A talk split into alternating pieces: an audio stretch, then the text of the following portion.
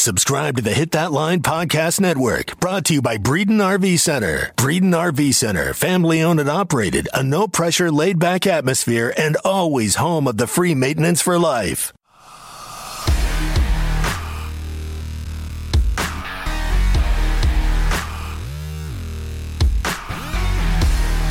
You're listening to the Hawg Talk Podcast, part of the Believe and Hit That Line Podcast Network. With us on the line is the voice of the Arkansas Razorbacks, Chuck Barrett. A former guest of the show, Coach Mike Neighbors from the Arkansas women's basketball team. We have from ESPN's Around the Horn, highly questionable.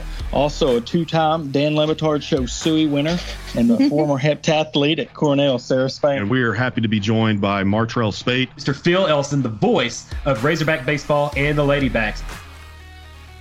What's up, Razorback Nation? Welcome into episode 199 of the one and only Hawg Talk podcast live from the Heineman Services Studios. I'm your host, Kyle Sutherland. We thank you, as always, for joining us. And if whether you're listening on Apple, Spotify, iHeartRadio, please be sure hit that subscribe button if you have not already, and also leave us a written review and a five star rating. Helps us get our name out there and continue to reach more people. The show is brought to you, as always, by our friends at Bet Online. They've got the best wagers. Whatever you're wanting to bet on, they have you odds, wagers. If it's sports, bachelorette, any of those random things that you can bet on now, they have it for you there. And so it's free to sign up. Visit the website today and use your mobile device to join and receive 50% off your welcome bonus from your first deposit. So before that next tip off, face off, or pitch, head over to Bet Online and start playing today. Bet Online, your online sportsbook experts. Got another great show ahead for you guys.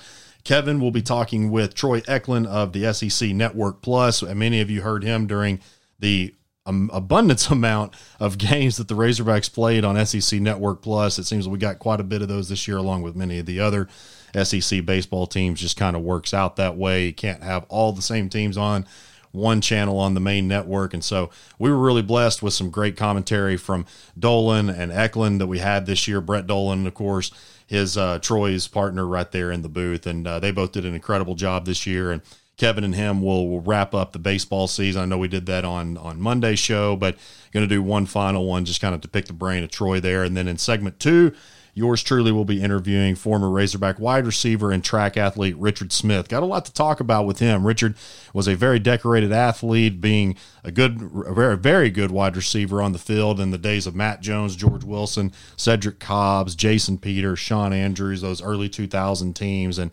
also was a national champion uh, runner for Coach Coach McDonald, uh, John McDonald, that we lost a couple of weeks ago. Just a legend, not only in Arkansas athletics, but just collegiate athletics overall. Some would say he's the best coach in all of college athletics history. And so I'm going to get a take from Richard, uh, what he meant to him and just the legacy uh, that he left on college athletics overall. And so without further ado, I'll go ahead and shut my yapper and we'll get right to Troy and Kevin.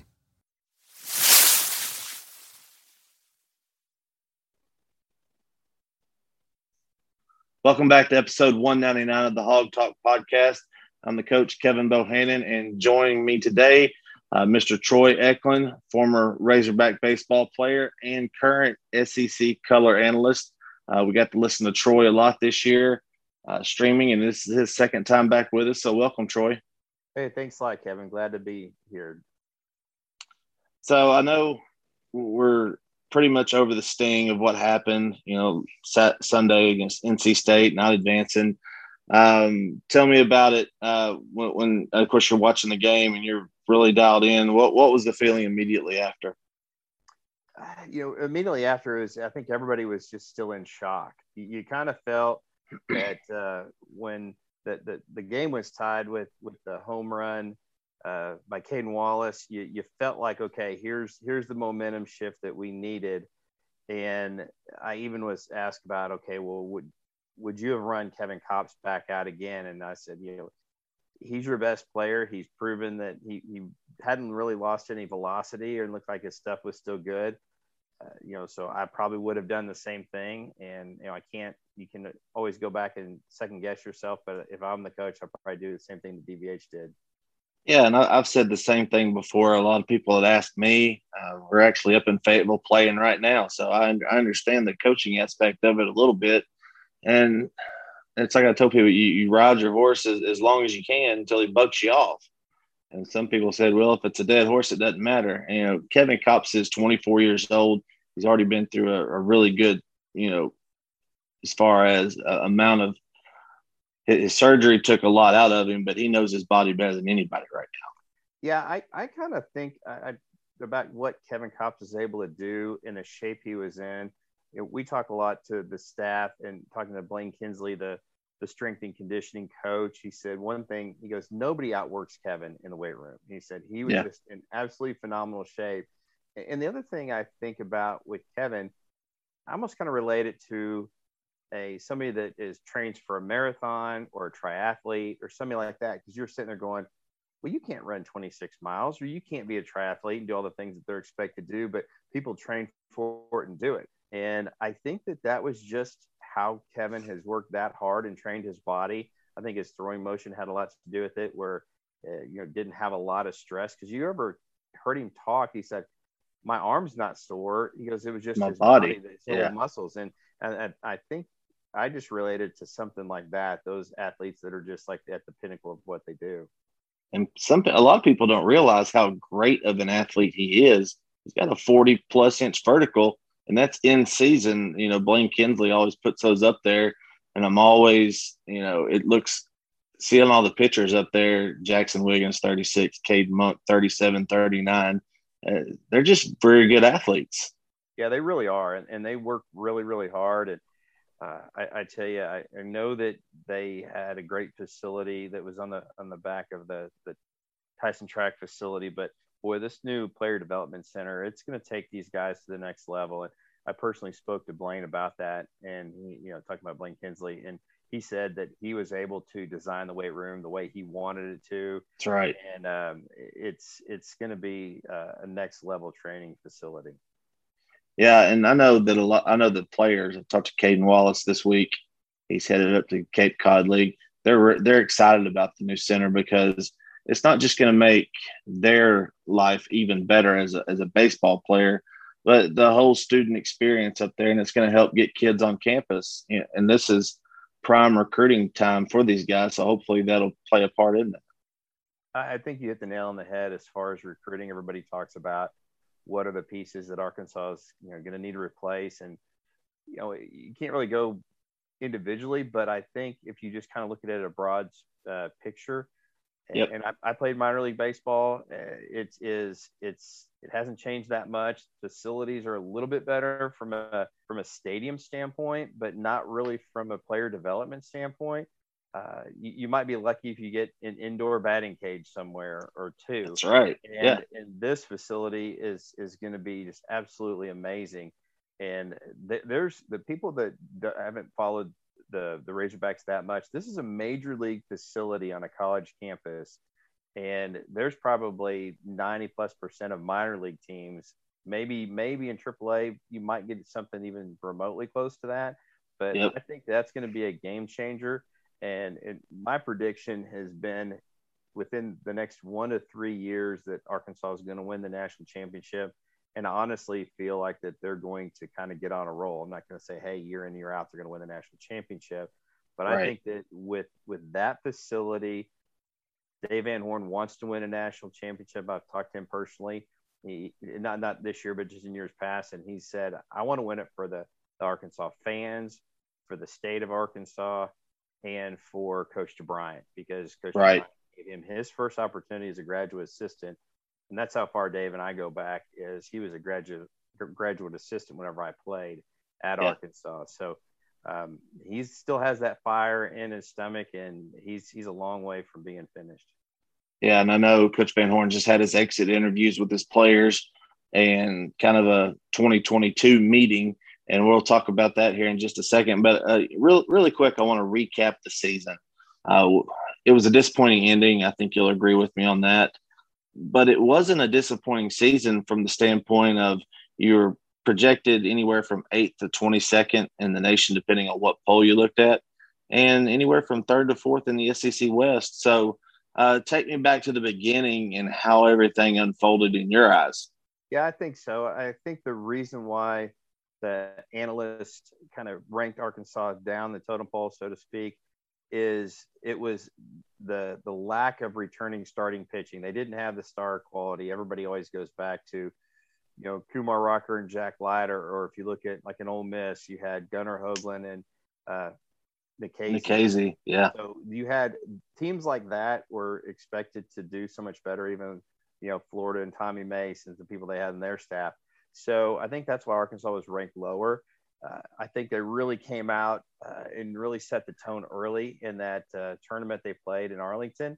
They, you know, they beat three really good uh, Big 12 teams, and I think that really kind of got people's, uh, you know, got them on the radar of, of nationally. But I think just the consistent consistency of this team, the ability for them to just not ever give up. They're a team that came out and worked hard. I know the coaching staff constantly said that these guys were they were just excited to be at practice. I think you could probably say that with about most collegiate baseball players, but they never let that fire die. They had at the beginning of the season. I think you know that kind of kicked over from COVID, and you know what the season got canceled in 2020. But this yep. team was just thrilled to be on the field. I think they got along well as teammates and and were really friends. And you see them posting things like they were truly like a family. And some teams kind of have some chemistry, and some just have it to another level. And I think this team had a lot of, of team chemistry. But overall, I think that they had a you know just unbelievable season. If you you kind of step back and say, do you think this team's going going to win the conference title outright? now people probably didn't think that. Probably people didn't think, okay, they're going to win the conference tournament. And they, so those are a couple of things. You know, obviously, I think that they hadn't won the conference uh, title outright since 1999. Uh, you know, one of the guys I work with, have to give him a shout out. That was the team that Rodney Nye carried on his. That's right. He was yep. the third third baseman and pitcher, and was all around just absolute stud. But uh, that uh, that's a big statement to say that took the, the program that long to win an outright uh, conference just shows how amazing the conference is and just the ability to never lose a series i mean you, you go back and you think that's that's pretty amazing in in the best uh, college baseball conference in the country yeah and if you look at and i want to talk a little bit about how the team has changed since van horn's first trip to the world series in 04 you had another number 45 on that team with the rubber arm. You had Charlie Boyce, and it was just a different makeup of a team. And I think over the years, what's a testament to Coach Van Horn is how he's adapted to different teams and push the buttons to where he could get the best performance out of them. Yeah, I, I think like you hear about most coaches, I, I definitely think he's mellowed uh, over the years. A little bit, but, yeah. But but that fire's still there, and uh, he'll he'll uh, he'll let you know it when he needs to. But I, I think that his ability to re- recruit the type of players he does, he has a lot of trust in them. And, and the, like one of the statements I, I heard him say over and over again is, he goes, we, we didn't have to motivate this team. He said, I didn't have to, I didn't have to like try to get on them and spark them or anything like that. He goes, they just did it themselves. And I think that shows a lot about players like Casey Opitz and and Kevin Kopps wasn't a, a verbal guy like a Casey Opitz, and neither like you know same thing like your Christian Franklin. But I think when you had the kind of work ethic that he did, being a, a you know his sixth year in the program, he kind of set the tone for the pitchers, and and then you know Opitz obviously was the the verbal leader of that of that team. Yeah, so let's take like take a look at what we got coming up. All right, we got the draft coming up July 11th through the 13th, which we will cover on here. Um, anyway, I'm thinking anywhere from three to five signees go. Um, the Peyton Stovall out of Haughton, Louisiana, is a top 30 prospect. Max Muncy and Braylon Bishop are the other 2 mm-hmm. And then looking at a Hagen Smith, the left handed pitcher from Texas that had Tommy John uh, about 18 months ago. He threw four, four straight no hitters in high school ball this year. So, uh, well, how do you think the draft is going to impact this team going into next year? You know, you, you, I think I'm, I'm pretty sure that the draft is 20 rounds this year, up from the five rounds yep. a year ago. So obviously that is it's going to you know have a broader broader scope, but I still think that I, I think Arkansas might get a, a few players, maybe even a few that you mentioned. Now, if somebody gets like really big money, that's really tough to turn down Yeah. But again, when you talk about from a from a player development standpoint, the the new that new facility is is going to be a game changer because I think if you get guys up there and say, you know what, I can go to college, and if I'm going to make seven hundred thousand dollars out of high school, I can maybe double or even triple the amount of money if I go to three years at Arkansas with the facilities, with the coaching staff they have, uh, Nate Thompson, you know, Matt Hobbs and, and Coach Van Horn. It's uh, it's going to be a tough decision for some of those guys, and so it'll be it'll be interesting. I, again, I wouldn't be surprised if they don't get one, maybe two guys that the, the experts, so to speak, are Yeah. thinking that, that that they're going to lose to the draft. Yep. And of course, we'll have to replace El Capitan, uh, Casey Opitz back there. But I think Dylan Leach is going to be really good, having learned under him for a year. And then who knows, Charlie Welch may be, you know, a, a good relief. I know they don't really have anybody coming in for the 21 class, I don't think. Uh, so Charlie might settle into that DH role. But you got to replace a, you know, a good amount of your defense. Um, let, let's assume Cayden Wallace stays in the outfield. You got to replace two spots out there. Who knows about Jalen Battles? I think he's gone, but uh, uh, some people have said that it might not be so easy. Um, I don't know how many teams he's talked to. A lot of these guys right now, if they're prospects, they have a good idea where they're going to go in the draft. So uh, let's talk about some of the um, early, you know, thoughts on the lineup next year. Yeah, I, I agree. I, you know, let's just start it with Dylan Leach and with, with in my position doing doing most of the broadcasts. I had the pleasure of, of you know watching Dylan Leach catch, and it was pretty amazing that never I never consciously had a thought to say, "Wow, this guy is so much farther behind than Casey Opitz," because everybody knows what kind of job Casey Opitz did. You know, I, I think hands down the best the best defensive catcher. And I think when you talk about defense, you're talking about blocking, uh, you know, calling a game, throwing uh, Yeah. the, the bases. Uh, you know, I think he was hands down. I remember Kyle Peterson talking several times about, hey, this guy can throw and catch in the big leagues today, and he was that Right. kind of catcher. And and I never I never really felt like, wow, we are we are taking four steps backwards when we pre- play this kid.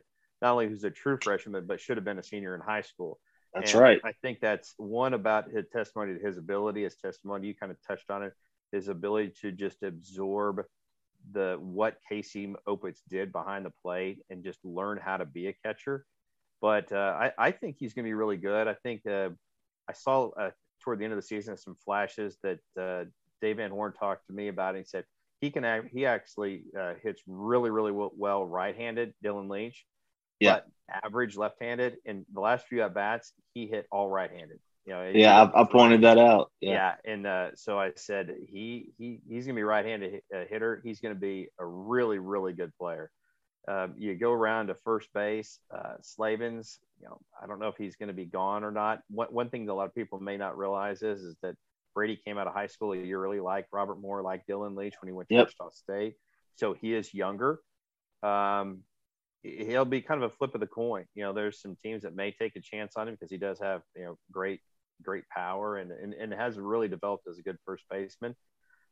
I- think he's going to be gone, but you just never know. I could almost see Charlie Welch playing over there a little bit as well.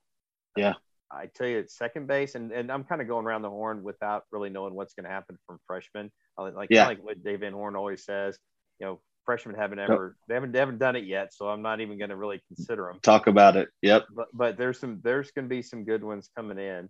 But uh, I think Ethan Bates is going to be your second baseman. I think Robert Moore is going to be your shortstop. I think E- Ethan Bates is going to be a really good player. It's impressive. Yeah. Uh, he he. I just watched him. I, like I said, I had the luxury of being at the park way earlier before everybody else was, and got the chance to watch infield, outfield on a daily basis.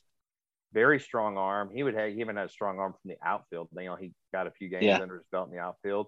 Um, I think he's going to be a really good uh, all around player. I think when he starts learning how to hit the ball to the opposite field a little bit better, um, you know, he, he, he could, he, I can see him hitting for an average, you know, upwards to 300, even like next year. So Yeah. I think he's going to be really We had one more question left for Troy, but there were some connection issues there, so we'll go ahead and cut it off there. We're going to hit a commercial break real quick, and then we will talk with Richard Smith. Stay with us. With American National, you get a dedicated agent who will help you make well informed decisions about protecting your lifestyle. Call us today for a free review of your commercial, home, and auto policies, or to learn more about our customizable farm and ranch insurance. Let the Atkins Agency be your agency of choice. You can visit us on the web at theatkinsagency.com, call us at 501 428 0877, or connect with us through Facebook. Go Hogs! Located in Fayetteville, Rapology is your top spot for banners, signs, and wraps. From commercial fleet wraps, color changes, vinyl decals, and much more, they take care of you in a timely and professional manner. Call Rapology today at 479 368 6490. Again, that's 479 368 6490. Tackle your to do list without breaking your back or getting your hands dirty by calling Heinman Services. Located in Northwest Arkansas, Heinman Services is your premier company to get those projects done that you've been putting off. Whether small remodels, lawn care, carpentry, and much more, they take care of you in a timely manner with exceptional customer service. Call Corey and his crew today at 479 347 9336. That's 479 347 9336. We're back on episode 199 of the Hawg Talk podcast. Kyle Sutherland here with you, and we now go to the Workman's Travel Center hotline where we are joined by former Razorback wide receiver and track athlete Richard Smith. Richard, really appreciate you coming on here. Welcome, and uh, look forward to talking with you. Hey, appreciate you having me. And I know that you were up in Northwest Arkansas. You stayed there, I guess, once your uh, pro career had concluded. I know you played some in the NFL and then in NFL Europe after your college career, which we'll get into. But I know you are actually teaching and coaching now. And so tell us a little bit about that, um, where, you're, where you're at, what school you work for, and, and how long have you been at it? Well, uh, that's kind of funny right now. Um, I'm actually at the the last eight years, I've been working at the university the athletic department and um, working with the student athletes and academics.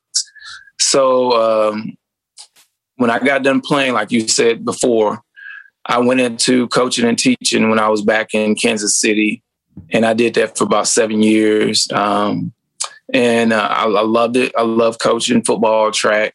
But when me and my wife decided to move back to Northwest Arkansas in 2012, um, I, I, I found I found a job at the university.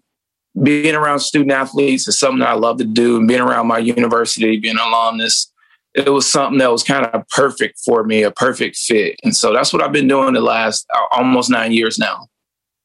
And there were some talented wide receivers, particularly in the 90s and 2000s, that came from the state of Louisiana. And some that come to mind first are Anthony Lucas, J.J. Metters. And I would also put you in that category with them. And, and growing up for you, I would think it's probably safe to say that you dreamt of becoming an LSU Tiger. Is, is that a uh, pretty fair assumption? Um, yeah, you could say that. Yeah, did they? So, like, who were some of the schools that recruited you out, outside of Arkansas when uh, when you were going through there? So this is a it's kind of a, a funny story. Uh, I, I pretty much had offers to all the major schools in my area. I had offers from LSU, Arkansas, Georgia, Alabama, Florida, Miami, uh, Southern Miss, uh, Kansas State, um, just some some of the bigger schools to name. Um, obviously, you know, growing up a Louisiana kid, um, watching the Tigers play, I just think it was just bad timing for me. Um, when I was coming out of school, I, I, didn't think I was a good fit for the the program then. Um, they really wasn't. They weren't who they are now or who they have been in the past. They were more of a run heavy team, and as a wide receiver, it didn't it didn't fit with what I was trying to do. And one thing we've actually had Coach Nutt on the show before. We've had uh, a bunch of his former players on, and one thing I always ask it's it's no question and no secret that he is a very passionate and energetic guy, and a really funny guy too. What was your first yeah. ever impression of him? Well, I, I think is when I finally got on campus. Obviously, during the recruiting process, he he did he did a great job recruiting me. Uh, I think more so than any other school because at the time I was big on LSU, I was big on Florida and Miami, and then all of a sudden Arkansas came out of nowhere and this guy with all his energy, he was actually calling me multiple times a week, and you know, giving me a lot of attention. But he always he always had that ump about it, you know. But I I, I can really remember when I got on campus, just going through uh, going to uh, freshman orientation, getting ready up, getting ready for a fall camp, and just listening to this guy talk to our football team um, pre-practice, and he would have you so ready just to go to practice. I couldn't imagine what it would be like going to a, game, you know, listening to his pregame. So I was I was jacked up my first practice to get out there and just to perform. And at the time that you played, you guys had some incredible talents on there. Matt Jones ended up being a first round pick and played receiver for a couple of years. Cedric Cobbs, George Wilson, that was a very underrated wide receiver that became a safety in the NFL. Sean Andrews, maybe the best offensive line ever, lineman to ever put on a Razorback uniform, and then Jason Peters, who was a hefty tight end then that became a consistent All Pro left tackle. So you guys had some players on that team that went to on to accomplish immense success, and I could imagine with all of you guys playing on the same offense, it made each other's lives pretty easy. Yeah, playing in offense was pretty easy. Obviously, um, we went from a more pass heavy, or not, I'd say more balanced offense to a more run heavy offense when Matt Jones came onto the scene. But everybody, you know, everybody got their touches. Um, you like you just said, Jason Peters was a tight end that probably should have played left tackle in college. Would have made himself a lot more money, but it is what it is. You know, people in college they want to play different positions that they came out of high school to play. Sean Alexander was a, a freaking beast for us. Um, I mean, our whole team, Fred Talley, said Cobb, uh, Howard, just guys in the backfield. And me and George are outside with Sparky and with Matt Jones doing his thing, the, the Corey Birmingham, just guys that I played with. Our team, I mean, obviously that 2002 season was a, a, great year for us. We went to the SEC championship. Uh, we should have been 10 and 2 instead of nine and three. In my opinion, that that six overtime game in Tennessee, we should have won in the third overtime, but it is what it is. Um, I think uh, with with Houston, he he always had us ready to go. I can always say that.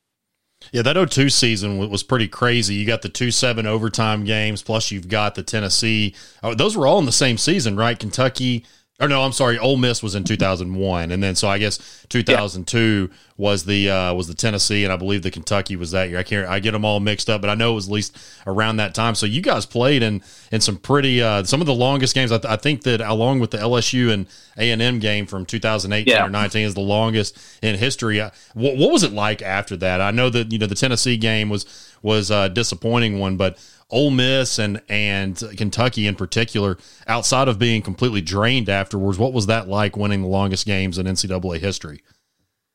Well, when you're in the in the moment, you're just trying to keep you know keep everything rolling the right way. Uh, we were just trying to make a play to to score another touchdown to or another two point conversion to keep this thing going.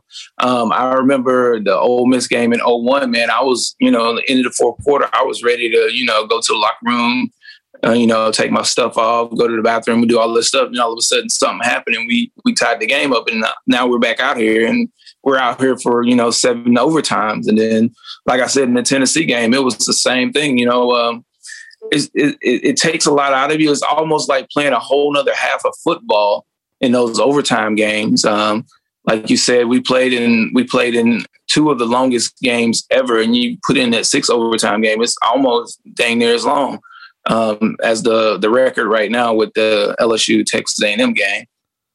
And right before y'all went to that SEC championship game against Georgia that you talked about, had one of the most thrilling games in Arkansas football history in the, the Miracle on Markham Part One. I'll be honest with you, Richard. I was sixth grade at that time.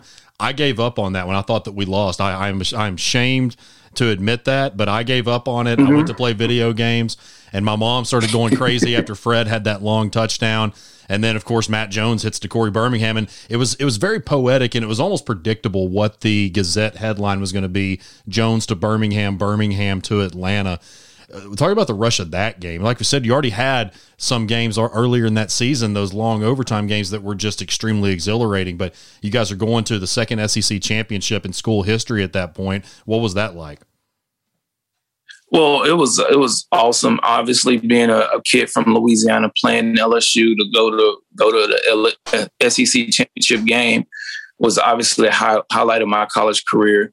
A lot of people, um, I mean, some people bring this up, but you know, we were backed up, and I ended up catching a pass, um, about fifty yard pass right before we set up the uh, the pass to DeCori, and so I'm just like, I never thought the ball was going to come to me um, the play two plays before the one to DeCori because I'm just running a straight go route and I'm I know they're not gonna let me get behind him. And the DB thought that I was gonna you know stop or do something, and they saw I guess George do a out out route, and he just stopped, and I'm behind him ten yards, and I'm just like wow. And the whole time the ball was in the air, I'm just like, just catch it, just catch it. Don't try to run, don't do nothing, just catch the ball. You know, it's one of those things like the ball was in the air forever. And um, luckily, two plays later, we threw a ball and Corey caught it. And I remember I was the first person there because we were running double post, and I was the first person there to tackle him in the end zone. We got a penalty and had to kick like this super long extra point. Luckily, that went in, and off we were to Atlanta. Well, then the next year, probably the most exciting game that I can think of, at least from my childhood that nobody ever talks about. And I actually said this on a show last summer when we were talking about some of the top five most underrated games in Razorback history was the Alabama game the next year, the last time that we have actually won at Bryant Denny Stadium. And I had, so I had a lot of friends at this particular time. I wasn't sure what it meant. But I had a lot of friends that were Q dogs in college, and I remember you caught that touchdown. I think it was the touchdown to tie it, or maybe uh, maybe the, yeah. one of the first ones in overtime. But I remember you did the Q dog sign, and then I later figured out what yeah. that was. But that play actually made you one of my favorite Razorbackers. I'm not trying to brown nose here. I'm just saying that play really actually made you one of my favorite receivers because I had wanted to beat Alabama so bad, and I knew that that play right there, you guys came back from 31 to 10 down, and uh, just yep. a phenomenal come back. You always knew that Houston Nutt teams were never going to give up. That was a question. It didn't matter how much talent there was or wasn't. And I, I know that then I know Alabama didn't really have a good year, but they had a lot of talent on that team. Maybe some people would say that it was the lack of coaching or whatever have you. But I know that that was probably just another one that you guys you, you realized that there was a lot of those guys on the team from the previous couple of seasons where you had had all those multiple overtime games. So it was probably just like another time for y'all. Yeah, I, I remember. I, I, watched that. I, I, get to watch that highlight like every year we play Alabama because um, that's the last time we beat Alabama in Alabama was 2003. I caught the touchdown to center to overtime, um, and we ended up winning the game in I think triple overtime. Um, it, it, to beat Alabama in Alabama in their backyards, one of the toughest things to do. But like you just said, our team was one of those teams that we were in these overtime games, these seven six overtime games. We weren't going to quit no matter what until it was uh, zeros on the on the time on the scoreboard. We were going to fight until the end, and you know, finally, uh, he, uh, Coach Nutt would uh, loosen up, you know, the reins off of Matt Jones, and he would let us sling the ball around a little bit, and we got the we got back in the game. That happened in a couple of games that that season, two thousand three. After the conclusion of that season, you guys so you guys won the Independence Bowl over Missouri, and I know that was it right after that that you signed an undrafted free agent contract with Kansas City. Was that the team that you? I know you played for the Chiefs for a little bit. Is that where you went initially, right after college? Yeah, right after college, after the draft, uh, the Chiefs called me in the uh, was it the late fifth in the sixth round, and they drafted two receivers that same year, and they went with other guys, and they ended up bringing me into camp, and I ended up um, signing as a free agent. Then ended up making a 53 man roster my rookie year. Ended up playing in six or seven games that year, and being around for two years with the Chiefs before I went up to Seattle and Washington. And you also spent some time in Europe. I actually remember watching those NFL Europe games on on uh, NFL Network. What was it like Yeah. over there playing? I've, I've talked to a couple of former Razorback basketball players that have and currently do play overseas, and that was one of my main questions to them: is what is the culture like in terms of like you know obviously you've got the different languages and just completely different cultures than what we're used to in America. Now, was it kind of like a little bubble for you guys that were playing? Like that were with teams affiliated with the NFL, or did you really just have to adapt with the cultures that uh, were over there? Uh, I would think it'd be like the lat. Well, the latter. You just. Um, I would think it would be like a bubble. That's what we were kind of in. They had us in a hotel. We were all together. Um, they they gave us specific routes to go in the city, where not to go, where to go, uh, different restaurants, and they also showed us where the restaurants that had American food, American food like the KFC, the McDonald's, Burger King, things over there. Like NFL Europe, we were all in in the in the in the country of Germany, and um, there was one team in uh, Amsterdam, Netherlands, but all the teams were in Germany. Um, the language was kind of hard to pick up, so I, I, knew how to say certain things to ask uh, people did they speak English uh, or Dutch because it's kind of broken English, and uh, I really don't remember any of that stuff now, but it was it was different, but now that I look back at it, it was a great experience to have. Um, to get out of your comfort zone, to learn to learn a little bit of their language, to learn a little bit of their culture, and also just to get an opportunity to play football to uh, better yourself, elongate your career. I want to circle back uh, to what we were talking about with your Razorback career. And one of your teammates during your time in Fayetteville was Dowell Loggains, and a guy that I remember even when he was playing, he was the, the starting uh, field goal holder. And people would talk about just what a brilliant offensive mind he is. And that obviously came true with him going to the NFL and being offensive coordinator for a bunch of various teams. And so he's definitely got a tremendous resume coming in as the tight ends coach now and you would expect him to be a heavy part of the offense with what Kendall Briles is doing. What kind of offensive mind and just what kind of coach are the Razorbacks getting in Dowell Loggains, your former teammate? Well, Dowell was kind of a coach when he was playing. Obviously, like you said, he was our, our holder for four years. Um, he ended up getting in a couple games late and some blowout games where he could play quarterback but he was really if, if it wasn't for his his stature his size Dow could really play the game of football.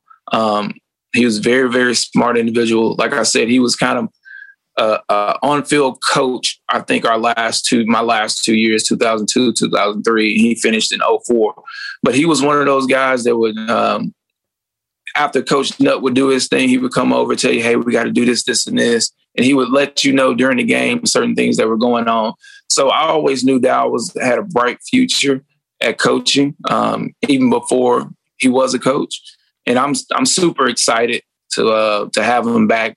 I knew um, I I went and visited him when George was at Tennessee Titans. He was the offensive coordinator there, so I ended up seeing him after a game, and um, he said that I, I told him I would love to see him back in the red and white Razorback and he said it was pretty much the only place that he would come and do college football would be the coach at the, uh, the University of Arkansas.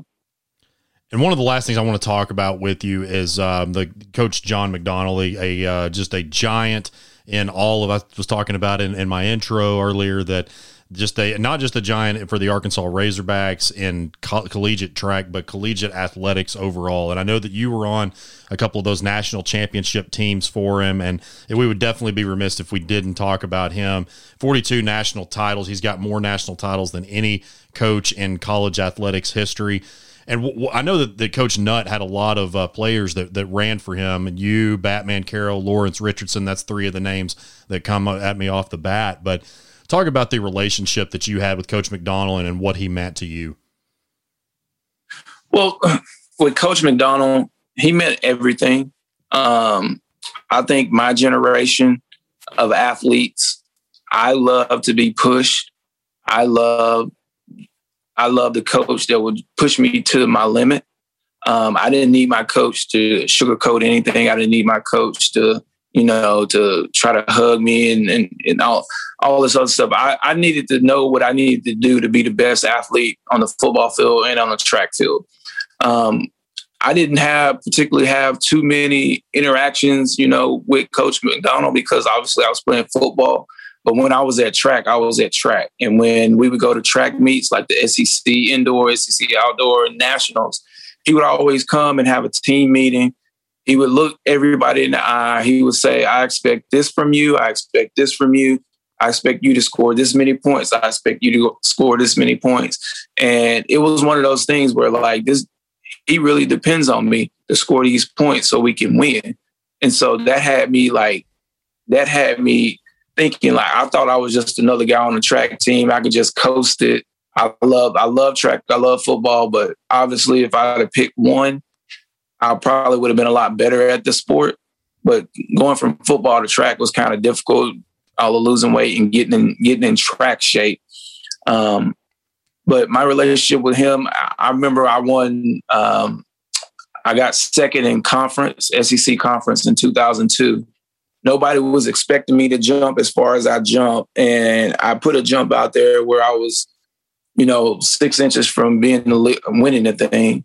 And I remember the first thing, first person over was uh, Coach McDonnell to give me a big hug. I have a picture of it at home now, and um, it was just one of the greatest feelings in the in, in the world. You know, in my college career, track career, is that the head coach, this big time, in my mind, this this this big guy, winning all these national titles. He really doesn't. I'm not on track scholarship. He really doesn't have to do anything with me, and he's coming over, giving me a big high five and a hug, saying congratulations and I was just I, I'm, I was kind of starstruck, you know. But this is my coach, and I was just so happy when that happened. I'm just I'm I'm I'm forever grateful for him and Coach Booth and the other coaches at the University of Arkansas track team for giving me an opportunity to come out and run. Um, he gave me, like you said, Lawrence Richardson, uh, Eddie Jackson, Ahmad Carroll, Fred Talley. He gave all of us the opportunity just to come out there and see what we can do. And if we did well, he would let us go and compete. We've been talking with former Razorback wide receiver and track runner uh, almost said Lawrence Richardson. We were talking about him. Richard Smith. Sorry about that. And Richard, before we get out of here, uh, I want to ask you. You know, I always ask the the former football players that I would talk to, especially with the new regime under Sam Pittman that got going last year after you know a really tough two years under Chad Morris. How do you like the direction that the football program is going right now? I know that we're doing really well in recruiting. Saw a lot of things that we liked last year, and a lot returning on defense. And then of course you got the offensive weapons like Treylon Burks and and Trelon Smith a lot of lot of really positives that things are looking up. Yeah, I, I was ecstatic when Sam got hired. Obviously, I, I, I was here when he was on um, Bielema's staff, and Sam is that same guy that he was when he was just the offensive line coach. I shouldn't say just offensive line coach, but when he was a coach on Bielema's staff, same personable, big, big energy guy. Um, look you straight in your eyes, I think he's a straight shooter. Um, I, I, loved it when they hired him back because I felt like he would bring a, a toughness back to Arkansas that I, I shouldn't say we we lost, but we just didn't show it on the field on Saturdays. And obviously, we saw what happened last year with a, a 10 game SEC schedule and winning three of those games, and really should have been, you know, five of those games, um, in my opinion. Um, but I think what they're doing with the staff over there, I think all those guys are going to gel well, the new staff members. And I think they, they got some great coaches over there to coach these kids to get them in the best situation now, like you said, with uh, Dow coming over and all the other coaches moving into positions. I, I really look forward to this this year being a successful year, getting into a bowl game and actually playing, you know, successful SEC West football. Well, Richard, it's been a pleasure talking with you, man. Always love getting the insight from the former players on on whether it be coaches or some of the great moments at that time. And uh, you've had some great stories, and we sure appreciate you hopping on. Hey, no problem. Thank you. Well, guys, we thank you as always for tuning in. Be sure and tune in on Monday as we hit our 200th episode. And like I said at the intro, if you could please be sure to subscribe, rate, review. That'll help us out a lot. For Richard Smith, my name is Kyle Sutherland. We will catch you next time.